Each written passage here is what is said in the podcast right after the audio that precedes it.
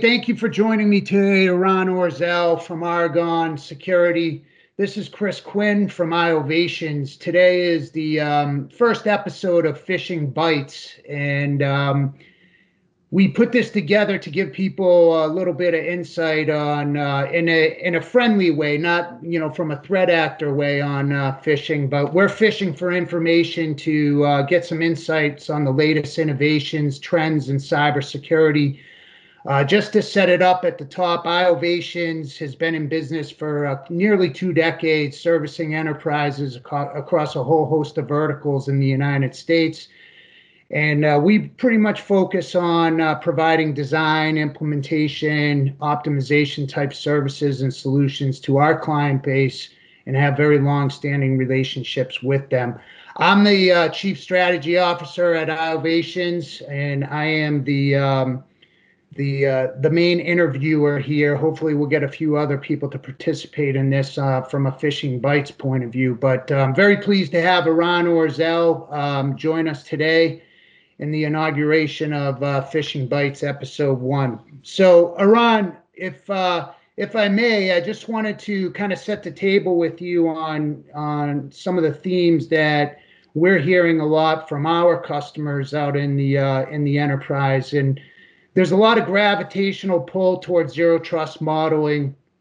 And predominantly, that is focused on production environments, both from a network and a cloud perspective. Um, the model, I think, has a lot of um, very strong value propositions to aspire to uh, from a very comprehensive security approach and better enablement of the business.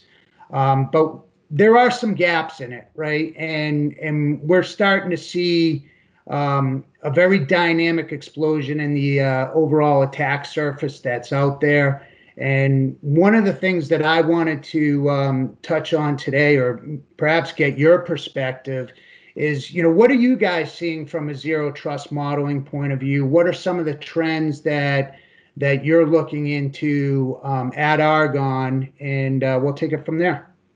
All right. So first, uh, I'm happy to be here, and it's like uh, great to be the the first one that uh, kick off this uh, series. Um, so uh, just a quick intro. So I am the uh, Chief Revenue Officer of Argon. I've been uh, in the security space for more than uh, 15 years uh, in several roles at uh, Checkpoint. And today our focus is how we help companies um, secure their development environments. Now, I think that um, Zero Trust have has been with us for uh, uh, uh, several years already, and it's still going to be here for uh, much longer.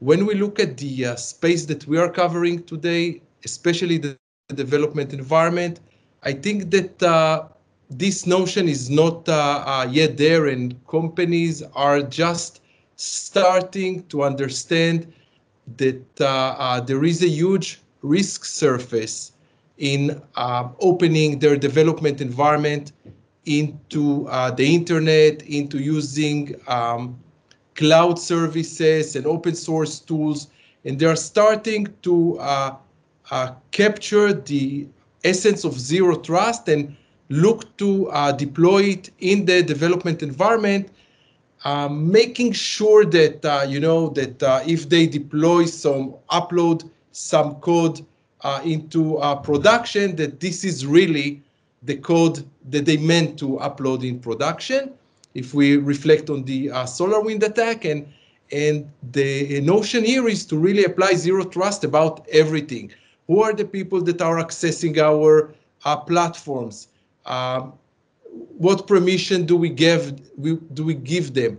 How many checks we're doing along the way, and do we trust the data that we get from uh, uh you know the previous step into the into this step?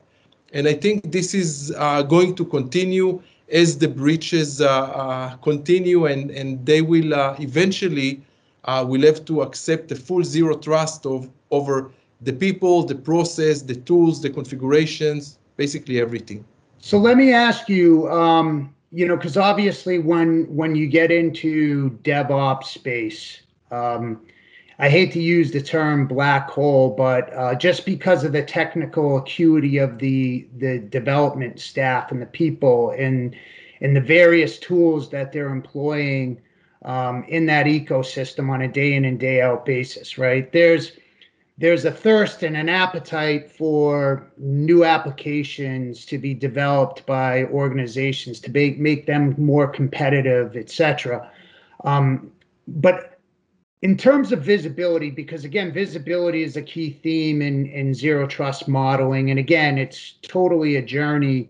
Um, but in your discussions with CISOs, do you think they're aware of the the extensive nature of they really need to be vigilant in this space? And and do you think you know you would reference SolarWind sunburst attack? Uh, do you think that kind of brought brought that into you know main view um, for the CISO that this is a compelling issue? So. Um, following the SolarWind attack, we actually uh, ran a global survey of more than 200 CISOs and security leaders uh, asking them exactly th- those questions, um, trying to understand the security posture of development environment and, and what uh, uh, the challenges that enterprise are facing. And I think the main uh, thing that uh, uh, came out uh, is that most of those leaders are concerned about their ability to um, withstand attacks, but even more than that, I think that they now understand that they lack the visibility and control over the development environments. And basically, the collaboration between the development teams and the security was uh, highlighted as the main uh, point for them to act on in order to gain this visibility and in order to uh, be able to uh, deploy any security measures and react in real time to either misconfiguration or vulnerability or to actual attacks. So I think uh, uh, it's it was a real wake up call for the industry.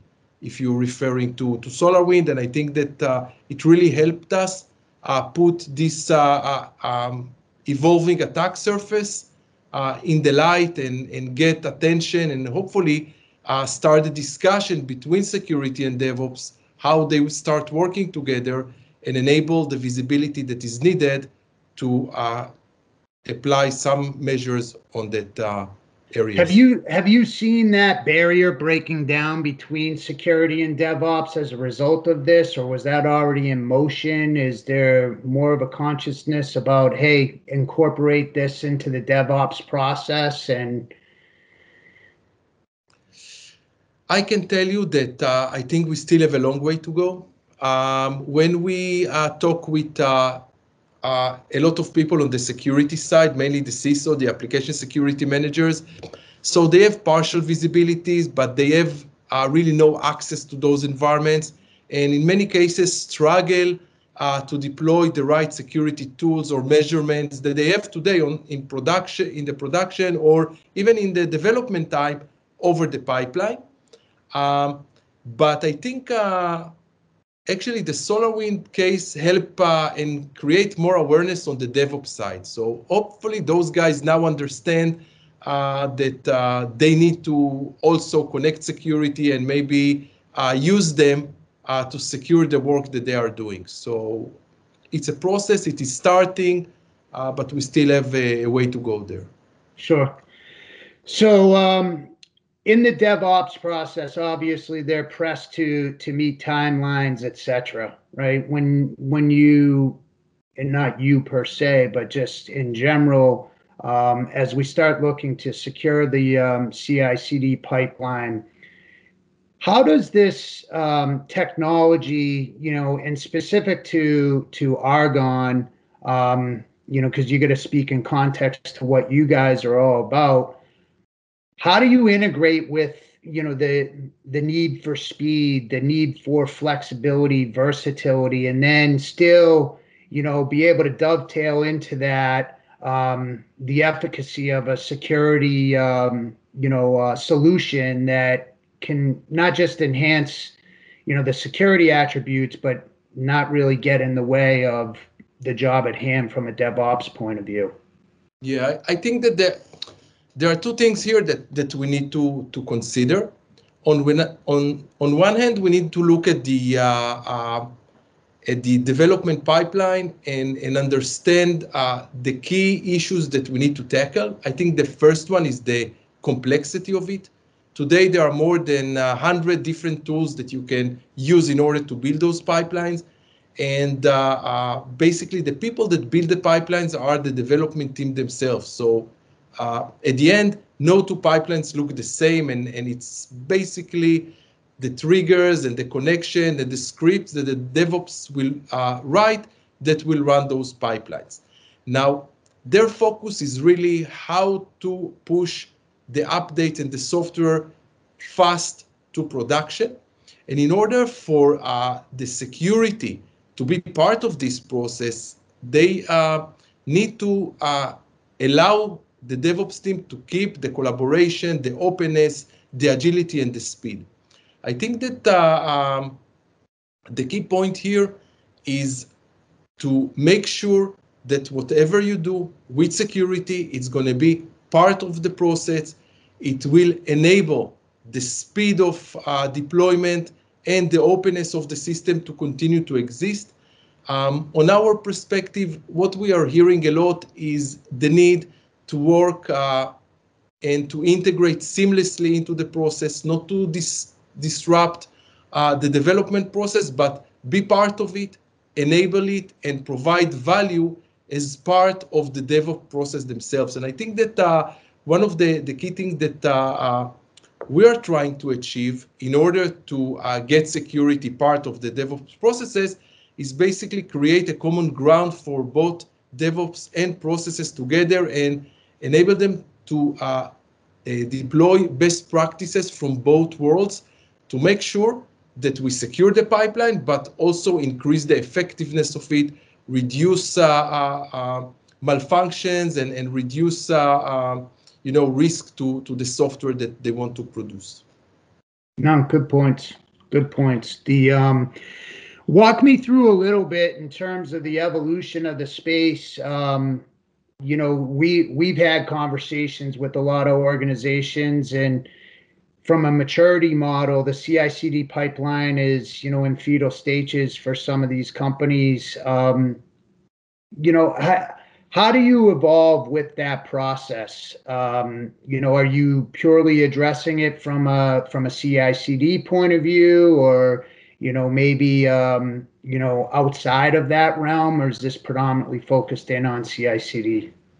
So um, what we found out talking to customers is that today almost 90% of the uh, uh, people we talk to are already deploy CI/CD pipeline, and this is basically becoming uh, the backbone of their uh, software uh, development infrastructure. Um, all organizations have at least one or two tools uh, for um, um, source code management and for uh, building and testing the code. Even if you deploy it, you know, uh, based on like uh, um, um still a, waterfall processes once a quarter, once every six months or, or so. Um, so we see um, this being part of this, let's say, the modern software de development approach. I think that uh, for us, it's not a it's not a matter of uh, maturity. The market is there. Uh, you know, it is deployed. It's really uh, you know the readiness of the organization uh, to uh, deal with the security consequences of um, you know securing those pipelines. And, and you don't need to go to the extreme cases of, of SolarWinds. we hear stories about, uh, uh, you know, uh, source code leaks almost every second week from, you know, source code repositories or very large enterprises. Um, we see just this, I think Saturday, there was an article about hackers that are using uh, GitHub servers to to do uh, uh, crypto mining. Um, we see, you know, the dependency confusion case uh, um, that uh, was done by a white hat hacker uh, managing to uh, fool, you know, the artifactories of companies like Microsoft, Apple's, and others to uh, pull vulnerable code into their pipelines. So there are many, many cases like that uh, that I think today um, put it really in, in the spotlight. And I think organizations are more open to uh, check how um, they can secure their uh, CI/CD pipelines. I think the main issue that I see today is that uh, they're all, uh, uh, or a lot of them are moving to a quick fix and basically taking whatever security technology they have and try to, to apply it. So I have like, uh, for example, some uh, code scanning or container scanning tool. Let's apply it in one step of the pipeline and, and assume that it is secure or maybe running a couple of the security feature of the tool themselves uh, just to check the box and, and feel that, uh, you know, we did something to secure it. But we all know that this is just a plaster on a very big uh, issue that will not uh, solve it. So, Ram, walk me through a little bit as uh, organizations are are looking to implement security into the pipeline. How quick is it for them to you know get something like argon deployed right? And and start to see some some meaningful benefit? Maybe just give me a, a soundbite or two on you know a couple compelling things that they'll see that can make a demonstrable difference. Yeah so i think what what is uh, unique about uh, the approach that we are taking is that uh, we are looking at the uh, pipeline as a, an end-to-end process and basically securing it from the minute the developer upload the code or is uh, a code to a, a, source code management system until it uh, leaves the pipeline and go to production. Now, in this process, we secure the uh, tools themselves, uh, the uh, configuration of the tools, we secure the DevOps uh, scripts that run them, um, and the connection between the system. So basically making sure that whatever structure you build there is a system that seamlessly integrates to it, sits in the background, and making sure that your setting is running correctly. We also uh, run um, code check or basically checking the code integrity between the system, between the step themselves, making sure that there is no code tampering in the, uh, in the middle, uh, allowing you to be certain that the code that is deploying to production is the code that you started the pipeline with and uploaded uh, uh, into the pipeline. The integration itself is, is really depends on the situation. It usually takes us few minutes to connect to all the pipeline tools and uh, um, and start showing results. Um, so usually our deployment uh, uh, program uh, asks you to save one hour. We deploy in like a few minutes, and then we spend the rest of the time to go over the, the different screens and, and show the values, maybe uh, uh, building, uh, you know, the, the alert tool. It can be alerts over Slack. It can be over Teams. You don't need to sit on the system. It will tell you when you need to go and, and solve something. Um, in case you have like a very specific tools that we never saw before, because as I said, there's a lot of tools and also some organizations still keep some of their artifactory on uh, FTPs and something, and we need to do some uh, uh, you know customization, it can take us you know maybe a, a day or two to add another tool uh, that is completely new to us. Um, but integration is very quick. The system uh, seamlessly connect to it. It's not disruptive at any way, and it immediately provide you uh, actionable information for you to start understand if there are any misconfiguration of vulnerabilities within your pipeline, if some user uh, you know, open a repository to the internet or there is any secrets uploaded somewhere that you, you, you can uh, fix it immediately. So I, I think, and, and again, one of the nice thing that is working for us is that uh, we always start with a security assessment. So we come, we spend an hour together, we connect and leave the system for two weeks in the background for you to see the effect, understand what are your uh, vulnerabilities and, and risk in your pipeline. And then after two weeks, we sit down, we analyze it, and we see how we want to continue. Now, good stuff. Real good stuff. Well, hopefully, um, looking at the pictures in your background, we'll all be traveling uh, soon enough, and we'll have the opportunity to do some face-to-face uh, meetings. But I um, I certainly appreciate you uh, participating in Phishing Bites ep- episode one here. It's uh, it's awesome. I think it's very thorough information and and quite compelling as as we look at a new attack surface. I wouldn't even say it's emerging; it's there, and yeah. it's an area that um, organizations need to be extremely um, aware of and have a seamless approach to be able to mitigate risk associated with it. So, Eran, in closing on this, could you uh, just tell people where to find you guys? And obviously, um, Iovations is uh, is working alongside you in the in the United States. And the real theme here was to educate today, but um, for more interest, uh, where can they find you guys?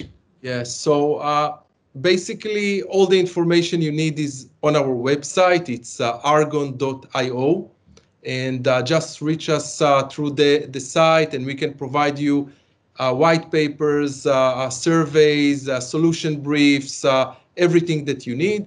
And um, we are a channel-driven company, so we prefer, you know, for you guys to lead it in the States and um, we'll direct the, the people to you anyway, but all the backend information and everything that we can uh, uh, deliver is, is on our site. And we will be happy to, uh, you know, jump on a, a, a, demo meetings and showcase the, the um, solution and the value. It, you know, just reach out. All good. Well, hey, thanks so much. We appreciate it. Look forward to talking to you again soon, and uh, we'll get an update as to how things are progressing. All right. Thank you for having me here. All right. Have well, a great day. Bye.